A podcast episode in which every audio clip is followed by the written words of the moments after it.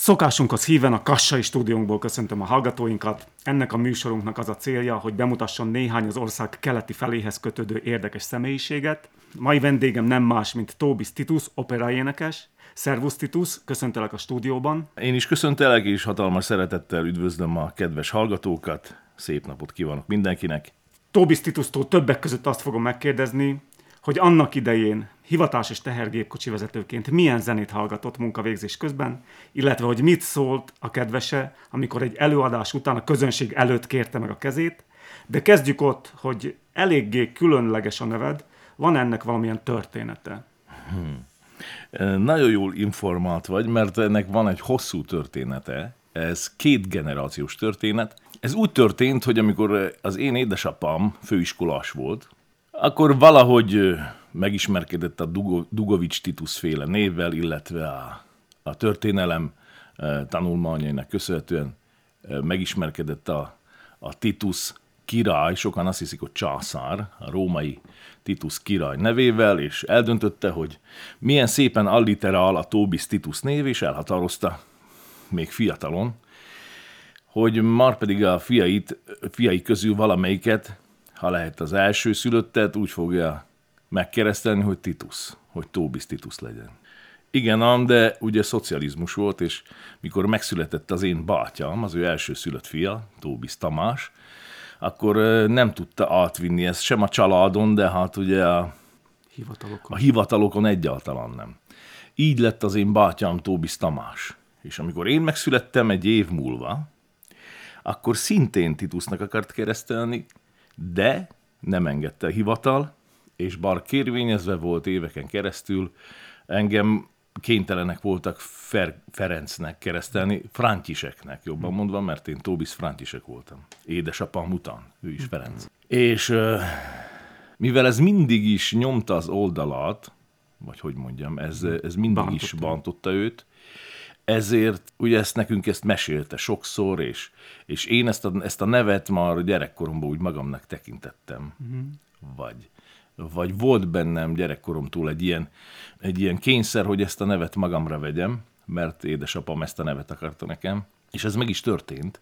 Rendszerváltás után ugye a kérvényt azt felújította édesapám, és azt kapta ajándékba az egyik évben, tőle születésnapi ajándékba, hogy hogy átirattuk a nevemet. A, így mondom az eredeti névre. Tehát el lett felejtve a Frantisek, és így lettem Tóbisztitus. És a barátait hogy szólítottak ebben a engem, időszakban? Engem soha nem hívtak Ferinek. Vagy legalábbis nagyon kevesen. Mindig volt valami becenevem, a legközkedveltebb becenevem az volt, hogy Hájaska, mert gyerekkorom óta kövér gyerek voltam, és, és aztán ez így rám, rajtam is maradt, Később aztán hívtak Herkinek, mikor elkezdtem, majd Herkulesnek, mondjuk. Az találó.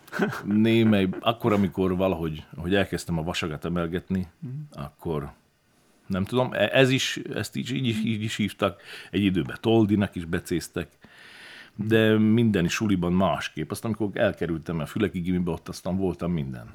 A, a, ugye a Titus miatt voltam Ficus, Cactus, és a többi. Ha Füleki gimnázium, ha már erre rátérhetünk, mikor erről beszélgettünk, te annyira nagy szeretettel beszéltél erről, a, erről az intézményről, amit én ritkán hallok, vagy ritkán találkozok ilyen emberrel, annak ellenére, hogy egy évig jártál a Füleki gimnáziumban, vagy nem tudom, másfél évig, és valami olyasmit mondtál nekem, hogy ott, hogy ott téged szerettek, és azért szerettek, mert más vagy. És ez, ez a mondat nagyon meg, megragad bennem amikor mi már általános iskolában, 7.-8.-ba jártunk, már akkor hallottunk a Füleki Gimiről, mert ugye a mi csapatunkban, a cserkész csapatunkban, Rimaszombatban és a, a körünkben, a, a, a magyar iskolás körökben valamennyien kézilabdáztunk, valamennyien cserkészkedtünk, és valamennyien néptáncoltunk, és jártuk ugye a Tompa Mihály szavalóversenyt, és ott találkoztunk fülekiekkel is, és mi mindig rácsodálkoztunk, hogy ezek a fülekiek mindig, mindig valahogy többet hoznak valami, valami hatalmas energiát hoznak, és ezt hallottuk is. Rendesen legendák kerintek, keringtek a füleki iskolákról, főleg a gimnáziumról, és mikor én két évig Grimaszombati gimibe jártam, azután különböző bonyodalmak folytán elkerültem a Füleki gimnáziumba, mert oda szerettem volna menni, akkor, akkor rádöbbentem, hogy ez sokkal több annál, mint amit eddig hallottam.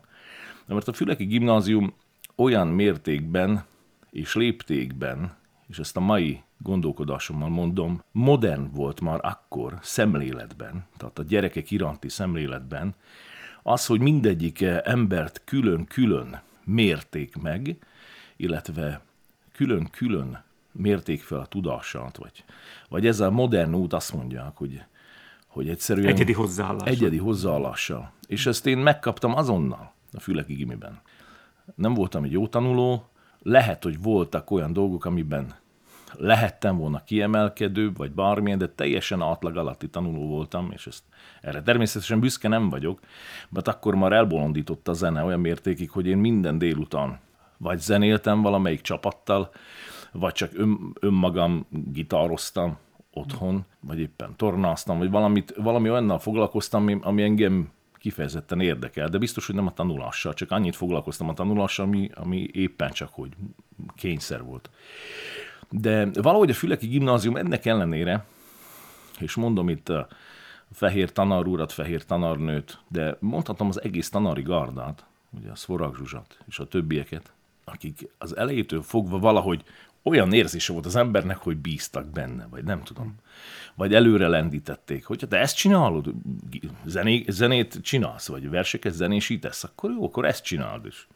De akkor ezt csináld. És akkor adtak erre teret, akkor szinte minden második hónapban valami fellépés volt, ahol az osztály együttműködött, akkor ott voltak néptáncosok, az összes diák motivált volt. Én ezt nem is tudom elmondani, hogy mitől lehetett. Egyszer ilyen energia volt a Füleki gimiben. Hát ugye nincs időnk az egész élettörténetet, élettörténetet átvenni, de te Fülekről elkerültél Budapestre a Dévai Nagy Kamilla fél tanodába.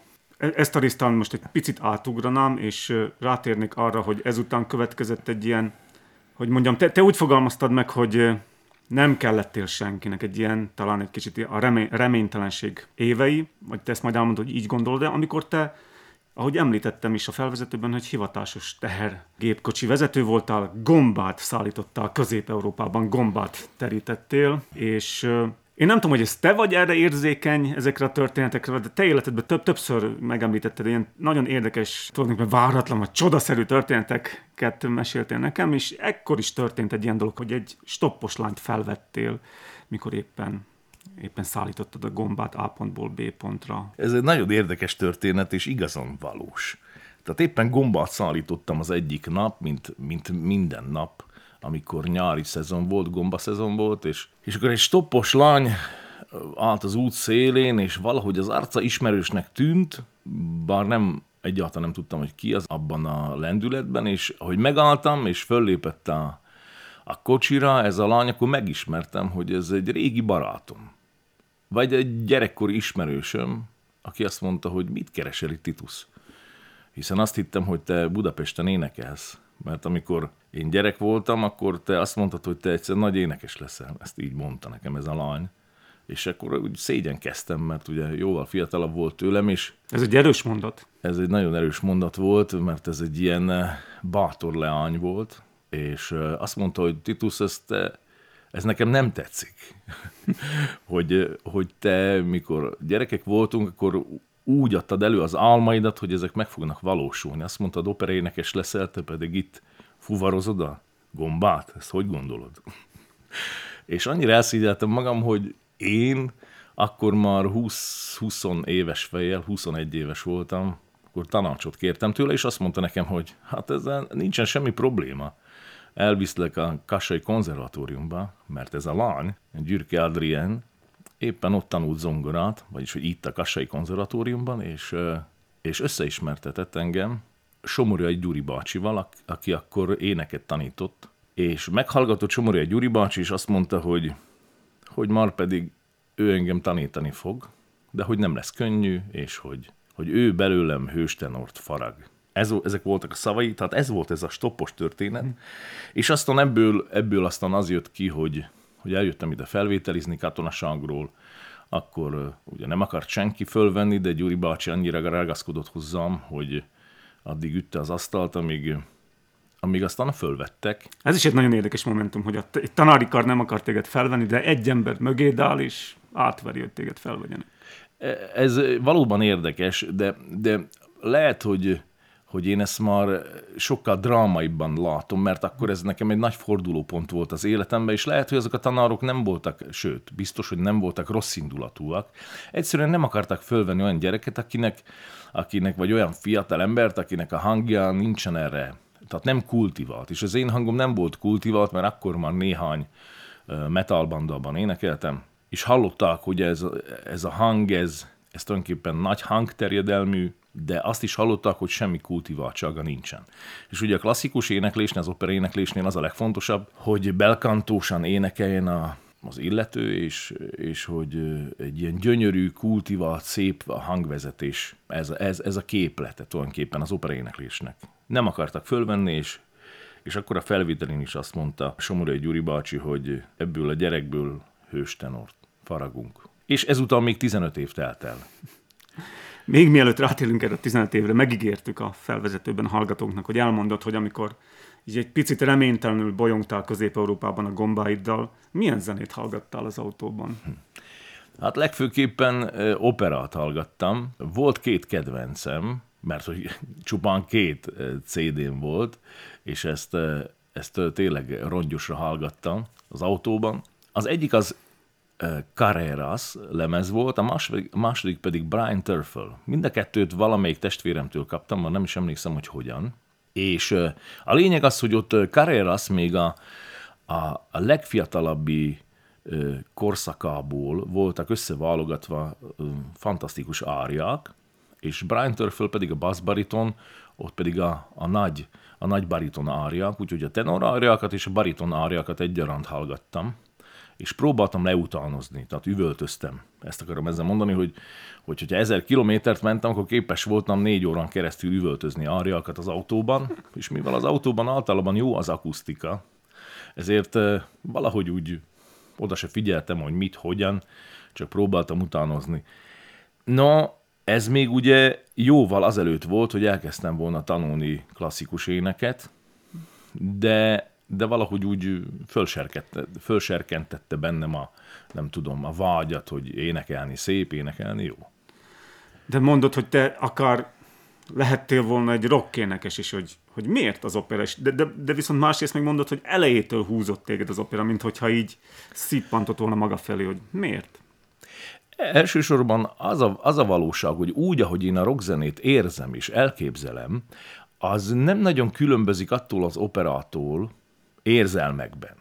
Tehát ez a, ez a, ez a dübörgés, ez a, ez a, ez a szívzaj, ami bennünk dübörög, és ugye ezt nevezhetnénk ilyen nagy világdrámának, vagy az élet thrillerének, ami megjelenik számomra rockzenében, vagy a, az igazi nagy rockművekben, ez ott van a Verdi féle operában.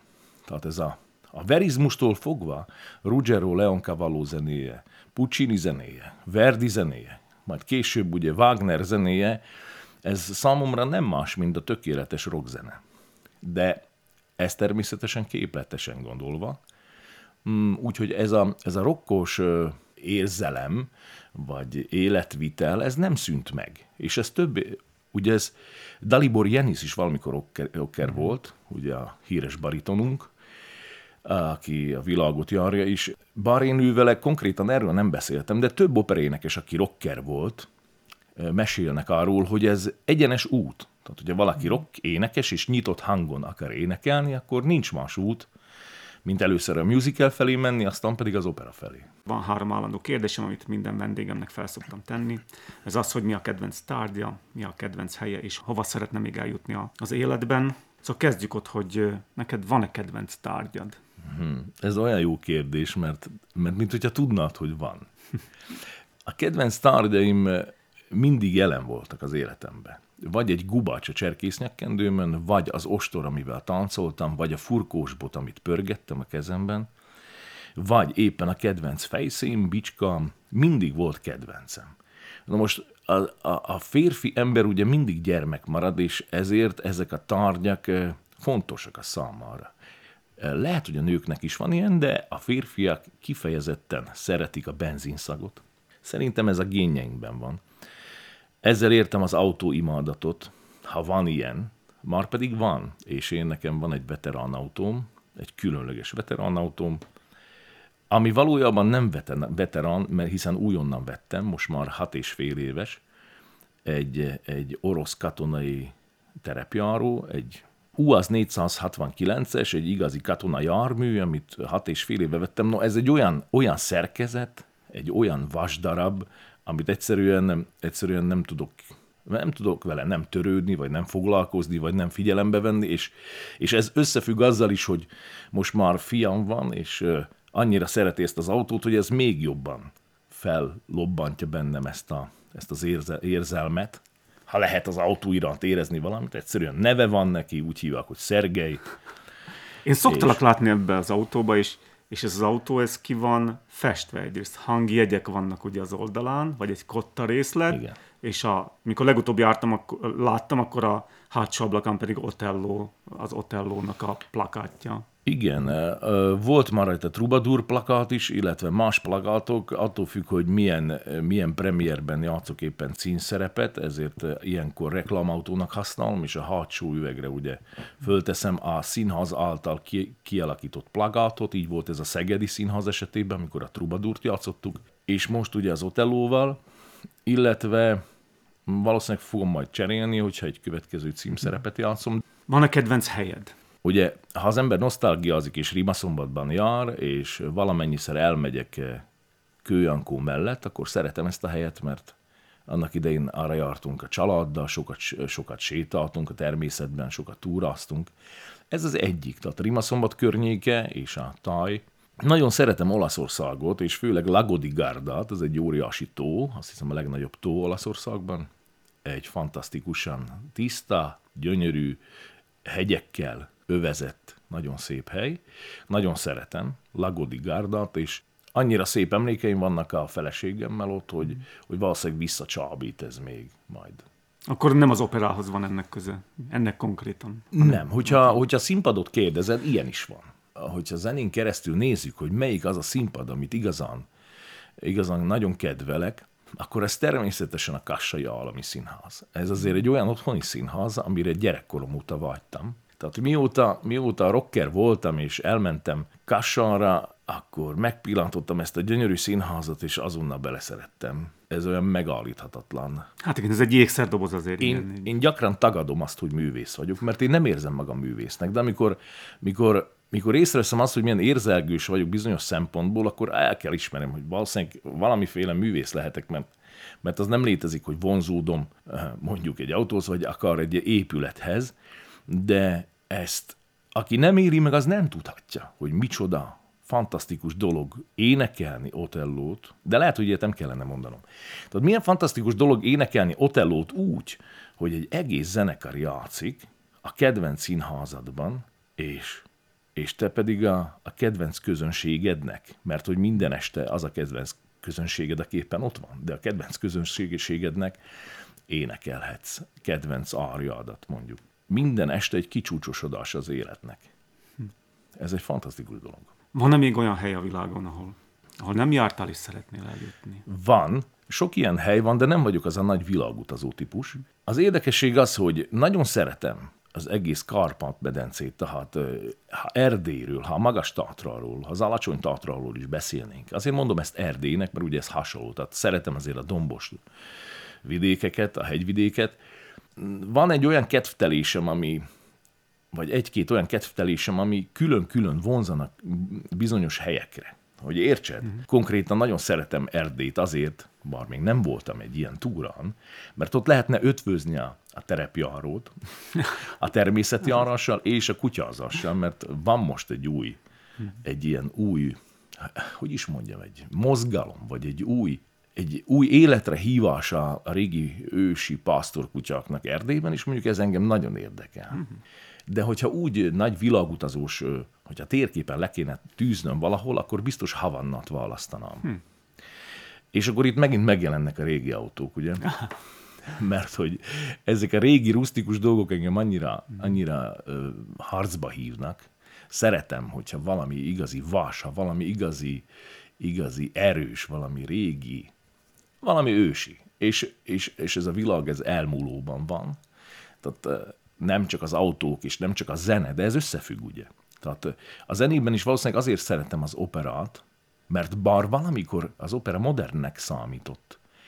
Ma ugye a zene annyira elment egy különös, felszínes valamibe, hogy újból az opera elnyeri azt a helyét, hogy elkezd mélyülni. Tehát minden, szinte minden rendezés arra törekszik manapság az operában, hogy újra kivívja maga annak a művészi helyét. És én ezt érzem. Tehát a, a régi felszínes, ha volt ilyen, szerintem volt, régi felszínesség ennek az opera világnak mm, megszűnőben van. Tehát a, kifejezetten az operák, a rendezők arra törekednek, hogy minél élethűbb, minél zsigeribb dolgokat hozzanak a színházba, és ez mindenhol az életemben megjelenik, illetve ezt szeretem, ha megjelenik. Mond, mondva ezt az autóra, hiszen ebben az autóban az én jeepemben nincsen tapacírunk. Szeretem, ha zenében sincsen tapacírunk.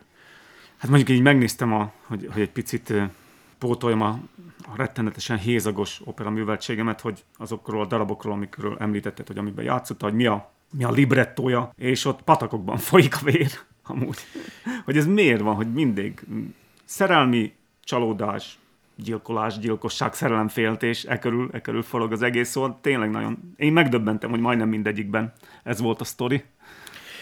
Valószínűleg ez annak is, az, az is lehet az oka, hogy, hogy nagyon sok írót ugye Shakespeare motivált és ez a, ez a hatalmas kultusz, a Shakespeare kultusz beköltözött ám az operába is. Ha nem is minden opera, amit én éneklek, Shakespeare-től származik, de a Shakespeare drámák annyira meghatároztak ez, ez a, ezt a thrilleri, ezt a, ezt a krimis mi voltját a művészetnek, hogy pont ez a réteg, vagy ezek az operák, ahol én éneklek, amelyek nem Mozart operák, nem Rossini operák, nem barokk operák, hanem kifejezetten a verizmustól jövő nehéz drámai operák, ezek valahogy engem mindig arcon csapnak.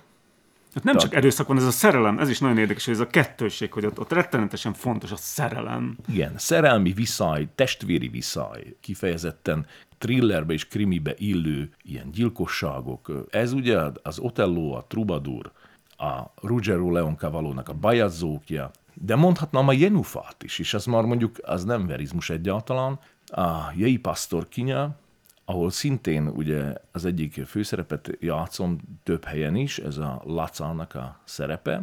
A Jenufa ugye fiatalon terhes marad, nem veszi őt feleségül a fiú, majd a jég alá bedobja a gyermekét, tehát egy igazi kellemetlen, igazi kínzó méreg, dráma és ez ugye operában elénekelve fantasztikus. És minden alkalom, amikor ezt az ember játsza, nem csak az én részemről, minden szereplő, lehet az énekkaros, vagy zenész az árokban, szerintem mindegyiket megbolygatja, és természetesen, idézőjelben mondva, jó esetben a nézőt is rettenetesen felborzolja. Akar egy ilyen opera. Ekkor működik. Vissza kicsit a, az élettörténetedre.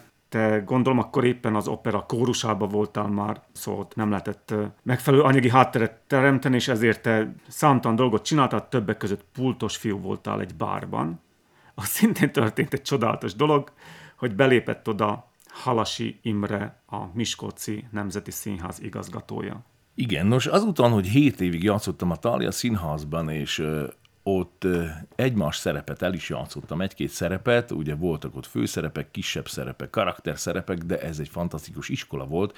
Ezután csak rábírt engem valaki arra, illetve én magamat addig hergeltem, míg aztán ott hagytam a Talia színházat, bár ez nagyon rosszul hangzik, mert én nagy szeretettel hagytam ott a Talia színházat, és átléptem az állami opera ének karába, hogy egy új epizódot kezdjük az életemben, viszont akkor újra egy alapfizetésem volt csupán, és a többit ezt valahogy meg kellett próbálnom szerezni, és Dudas Péter adott egy lehetőséget, hogy dolgozzak nála a kávéházban. Nagy szeretettel kihasználtam ezt, és, és akkor elkezdtem dolgozni abban a kávéházban, ami a színháznak a kávéháza, és, és akkor abból is éltem, mikor pénteken bezártam, akkor mentem kidobóskodni a mellettünk lévő diszkóba, akkor ott voltam reggelig, aztán reggel mentem próbára, és ez így folyt két-három évig. Na és az egyik pillanatban, amikor reggel kávét főztem éppen Halasi Imrének, aki újból a Táliaban rendezett, de akkor már nem engem, akkor azt kérdezte tőlem, hogy mit keresek én a pult mögött, hiszen nekem énekelni kéne. Tehát úgy, mint annak idején a stoppos lány, most éppen a rendező kérdezte ezt tőlem. De igen, de ez ugyanaz a mondat, ugye? Milyen érdekes. Igen, igen, de, de most ez tényleg úgy hangzik, mint hogy én ezt uh, regélném, de valójában így volt ez, tehát a reggeli káviat megfogta, el is fordult talán, visszanézett rá, de hiszen te úgy nézel ki, mint Jean Valjean. Gyere Miskolcra előénekelni a szerepre. És akkor megadta az időpontot, elmentem a Jean Valjean-t előénekelni, énekeltem két-három árját belőle, úgy tudom, és beválogattak, és Sasvári Sándor mellett énekelhettem másod szereposztásba Jean Valjean-t, és és a Nemzeti, a Miskolci Nemzeti Színház ez, ezután, az évad után nekem ajándékozta az évhangja díjat, a Jean Valjean szerepér, és ez egy újabb epizódot nyitott aztán az életemben. Pultos fiúból, hogy lettél az év hangja Miskolcon, ugye? Biztos, hogy, hogy ebben az időszakban kezdtem úgy gondolni, hogy, hogy a csillagok nincsenek odafönt egyedül. De hogy, hogy valamiféle teremtésnek kell itt le, jelen lennie, mert hogy a Jean Valjean szerepe is erről szól, ugye megtalálni, megtalálni a hitét az embernek, és ebben, ebben egy új epizódot nyitott az életemben Jean Valjean szerepe. És rájöttem, hogy a szerepek gyakran nyitnak új kapukat. Mint az Otello, mint a Bajazók, mint a Jean Valjean, mindig feltárják az emberben az újabb kapukat, és, és ez a lényege a művészetnek. Arra gondolok itt, hogy hogy nem csak számomra kell ez így legyen, hiszen a közönség elmegy, megnézi a nyomorultakat, és, és akkor van ez rendjén, hogyha mindenki, mindenkiben megnyílik egy újabb történet. A, azt a történetet már ismerjük természetesen. Azt a történetet, hogy, hogy a gyengébbiknek segíts, hogy találd meg a hitet, és, és itt most már nem akarok igazából nagy éteri dolgokat beszélni, de, de az a lényeg, hogy, hogy a, hogy a szerepek és, és ezek, a, ezek az ősi történetek, ezek az igazi, kemény, mélyre szóló dolgok meghatározzak az ember lépteit később.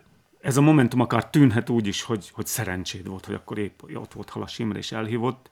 Az élethez kell szerencse is, de te ezért kaptál egy pénzdíjat, hogy az év hangja lettél Miskolcon, amivel bármit kezdhettél volna, viszont te tudatosan úgy döntöttél, hogy beiratkozol egy egy opera kurzusra, ami azt mondtad, hogy rettenetesen segített neked.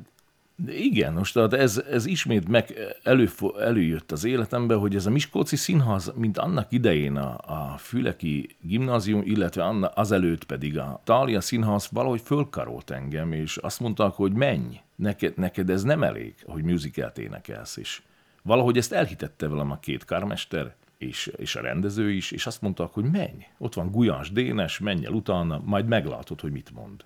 Én elmentem az opera kurzusára Gulyás Dénesnek, eh, Bajára, és az az ember engem pár hét alatt összerakott. Tehát az, az, ami itt nem sikerült kassan, hogy, eh, hogy már operéneket tanultam, és valahol mindig nem tudtam átverekedni magam. Az önmagam határain, egyszer csak jött Gulyás Dénes, és el, elmondta nekem a képletet. Azt mondta, hogy az, ami volt, azt dobd el. Nem, nem énekelhetsz úgy, mint ahogy teherautót vezetsz. Valahogy tudott az emberhez szólni úgy, nem énekelhetsz árjat úgy, mint hogyha grizzly medve lennél. Ilyen, tehát lesüllyedt az én szintemre, hogy így mondjam. És azt mondta, hogy ezt el kell dobnod.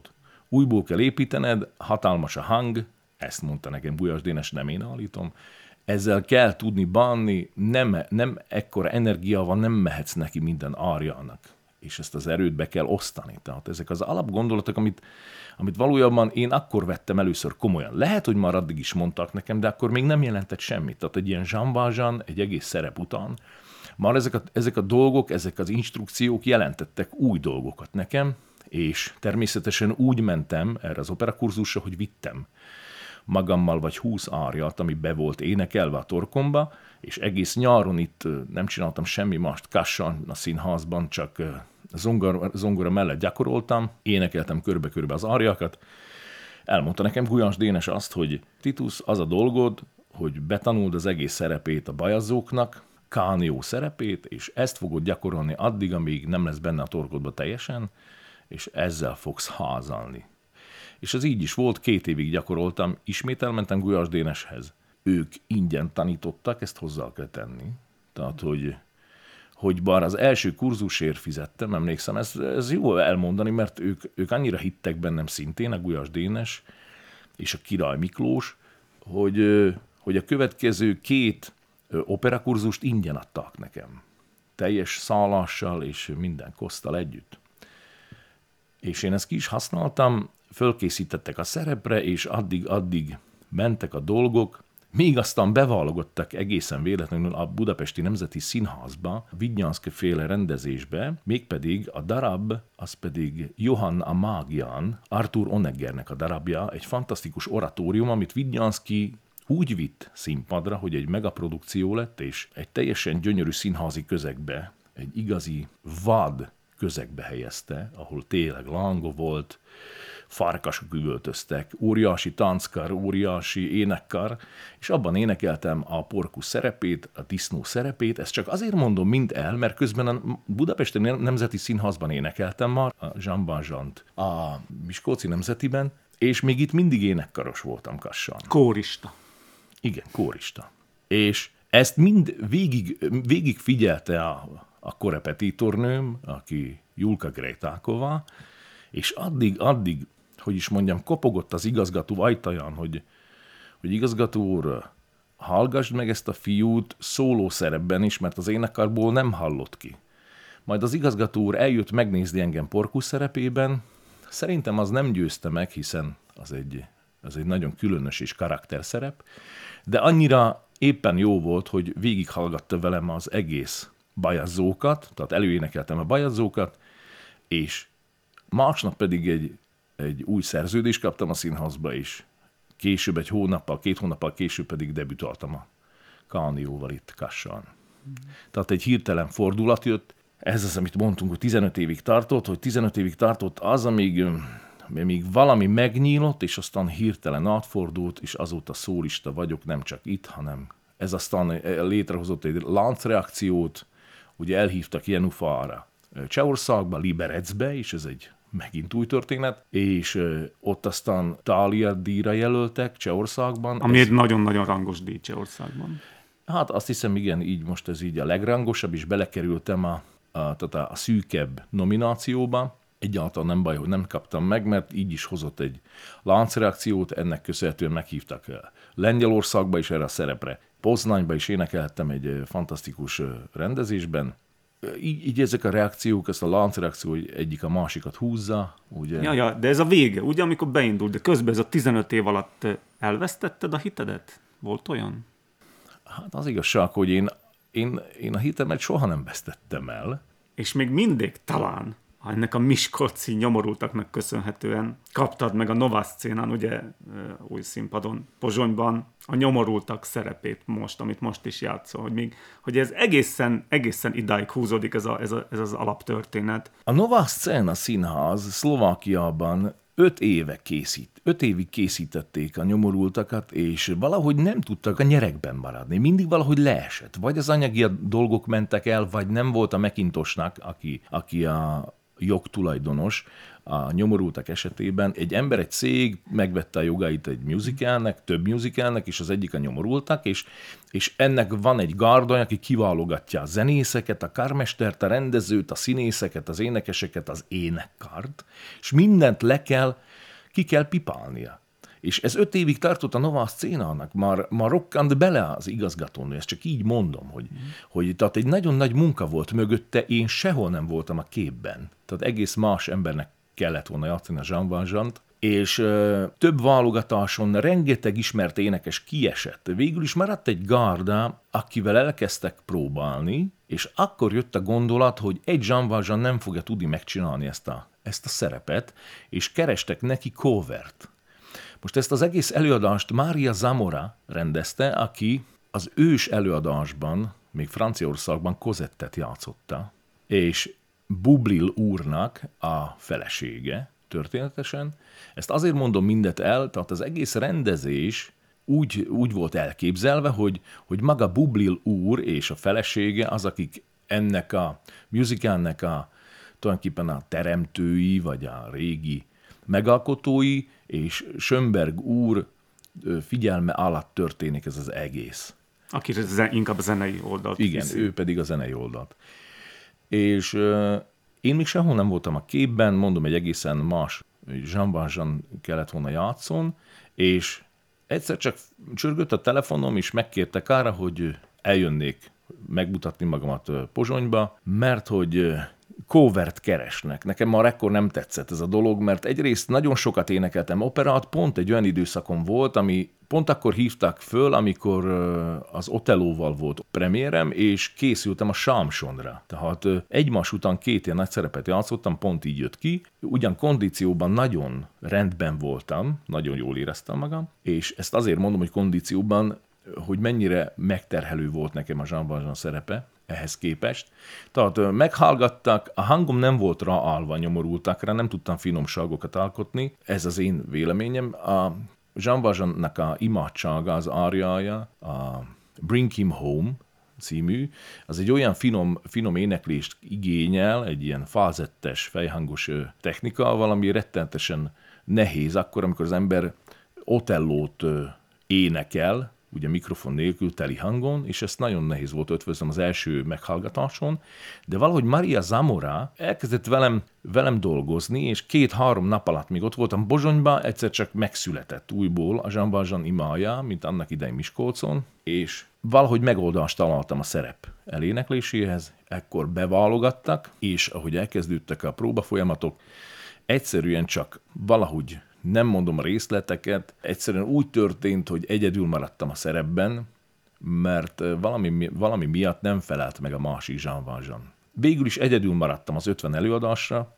és ez nagyon jót tett a szívemnek végül is, nagyon jót tett a, a kondíciómnak. Egymás után énekeltem a, a Jean Valjean próbákat, annyira beült a szerep, hogy nagyon kényelmesen énekelhettem, közben otelókat énekeltem, samsonokat, egy olyan közegbe, egy olyan technikai közegbe próbáltam helyezni, ezt azért mondom, mert az énekes valóban behelyezi a tudatába, a testébe a szerepet, az énekszerepet, és egy olyan közegbe helyeztem, ami, ami egy otellói énekes közeg, hogy így mondjam, egy olyan technikába, de egy felszabadultabb, egy könnyedebb, egy munkatlanabb, hogy is mondjam, egy sokkal felszabadultabb énektechnikába, de nem, nem viaskodik az opera technikával. Nem énekel musicalesen, nem éneklem operással, hanem egy könnyed, lazabb megoldással oldom meg ezt a szerepet énekben, és színészileg pedig addig terelgetett Mária Zamora és a férje, amíg megtaláltam egy egyszerű,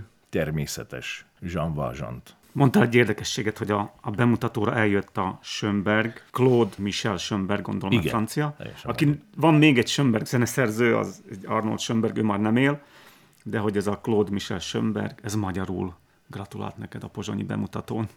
Engem is ledöbbentett, én nem tudtam, hogy ő magyar gyökerek, tehát hogy Magyarországról származik, igen, ő egy emigrált családnak a sárja. Én azt hittem, hogy második generációs, de azt állítja, hogy ő, ő még talán Budapesten született. Tehát ő följött a színpadra premier estéjén, és magyarul gratulált nekem, megszorították kezemet, és annyit mondott, hogy nagyon jó volt.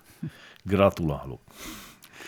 Úgyhogy rettesen meghatódtam, hogy, és aztán beszélgettünk magyarul, egészen jól tudott beszélni magyarul, ahhoz képest, hogy igazából ő ma nem Magyarországon nőtt fel. Hmm. Nem Franciaországban. Valószínűleg ennek a szerepnek köszönhetően kaptál egy rangos kitüntetést a szlovák kulturális minisztériumtól is. Azt hiszem látta az előadást a, a miniszterasszony. Igen, akkor a miniszterasszony eljött előadása, és ennek is van egy rettentes nagy érdekessége. Hát ez hihetetlen. Ugye az ember előadása nem megy öltönyben, mert, mert ez neki rutin. Tehát, hogy én egy ilyen, ilyen rövidnadrágos fiú vagyok, bakancsba járok rövidnadrágban, télen, nyáron mindig, és nálam ez egy ilyen, egy ilyen különös dolog, hogy én minél többet csinálok valamilyen szerepet, vagy minél tovább vagyok színpadon egy szereppel, annál inkább beállnak ilyen modoros dolgok nálam, ez a pontosan abban az időben megyek mindig, pontosan négy órakor, fél ötkor megyek a színházba, akkor beéneklek, akkor átöltözök, akkor kiboxolom a csizmámat, amiben szereplek, és ez nekem egy ilyen rutin. És azon a napon is egy rövid nadrágban mentem, azért mondom ezt, mert előadás után egyszer csak azt mondta az igazgató asszony, itt van a miniszterasszony, és meg kell jelenni. És én ott voltam, ott adtam egy egy pólóban és egy rövidnadrágban és egy nagy bakancsban. Oda kellett mennem a miniszter asszonyhoz, aki rettenetesen boldogan fogadott engem. Mi több, megkínált egy, egy pohár borral ott a színháznak a, az egyik ilyen termében, és elkezdett velem beszélgetni. Én nem tudtam, miért beszélget. Csak azt láttam, hogy ott volt az előadáson, dicsérte az előadást, és hogy pompás alakítás volt, és de hogy beszélgessünk egy kicsit. És mondtam neki a múltamról valamit, és hogy valami, akkor, akkor kérdezte, hogy hogy kezdtem, és mondtam, Balasi Balint verseket kezdtem zenésíteni a testvérem, mert őt ennyire érdekelte. És akkor elkezdett nekem Balasi Balintot szavalni. És teljesen dobtam egy hatast, hogy Lasagova miniszter azt mondja, tudja ki ez a Balasi Balint. Sőt, az Rínit. És Milyen nyelven? Szlovákul? Rész, részleteket mondott magyarul és szlovákul, és nem értettem, hogy miért. És azt mondta, hogy őt ez érdekli. Minden esetre ledöbbentett. És még beszélgetett velem 10 percet, úgy tűnt, hogy teljesen, teljesen őszintén, teljesen rendben, és nem tudtam, hogy ez mire ez mire szól, vagy mi, minek köszönhetem ezt a beszélgetést, vagy valamit, és ez el, ennyi volt. Majd kaptam egy levelet a minisztériumból, hogy jöjjek átvenni a díjat. Hát vészesen fogy az időnk, és megígértük, hogy beszélünk erről a bizonyos lánykérésről, ami Franciaországban a Champagne borvidéken játszódott egy opera fesztivál keretén belül. Mm. Tényleg nem tudott róla a kedvesed Martina, hogy meg fogod kérni a kezét a közönség előtt?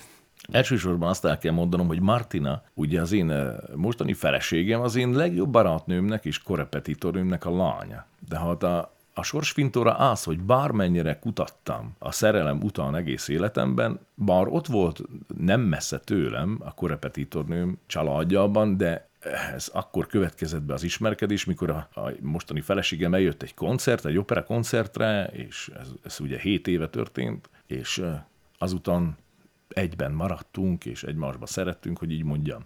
Na ez volt a kezdet, de azt szeretnéd, hogy mi történt Champagne-ban. Az történt, hogy, hogy egy olasz karmester, Paolo Gatto minden évben megszervezott egy francia csapattal egy ilyen opera vagy klasszikus zenefesztivált, és oda meghívtak engem rendszerint, több, többet magammal, énekesekkel, zongoristákkal, zenészekkel, és mikor már másodszor mentünk, akkor pont két éves volt a kapcsolatunk a kedvesemmel, vittem őt is magammal, ahol nagyon megszerette ez a francia közeg, ilyen vidéki közeg, nagyon szép, gyönyörű közeg is, is termelik a szőlőt, és csinálják a, a pesgőt, ugye az eredeti francia pesgőt. És akkor a záró koncerten elhatároztam, megmondtam az édesanyjának csupán, és a kármesternek, hogy meg fogom kérni a kezét. És kiválasztottam Radnóti Miklósnak egy gyönyörű versét, ahogy megtanultam francia nyelven is, ezt lefordítottam szlovákra, hogy így tudjam neki elszavalni, így kérjem meg a kezét, de ő nem tudott róla. Tehát a koncert vége, mikor már énekelt mindenki, és megtörtént a koncertek, az utolsó számként kihoztam a kedves hölgyet a porondra, a közönség almélkodva nézett, elővettem a dobozt a zsebemből, kivettem a gyűrűt, és elkezdtem szavalni, és akkor jött rá a közönség, hogy mi történik, és nagyon szurkoltak nekem. Közben egy francia művészember szavalta francia mikrofonba a Radnóti Miklós verset, és megkértem a kezét, ő természetesen igent mondott, jött a csók, és hatalmas taps csattant el, nagyon örült neki a közönség, azután jött még egy ária, és a többi, és a többi.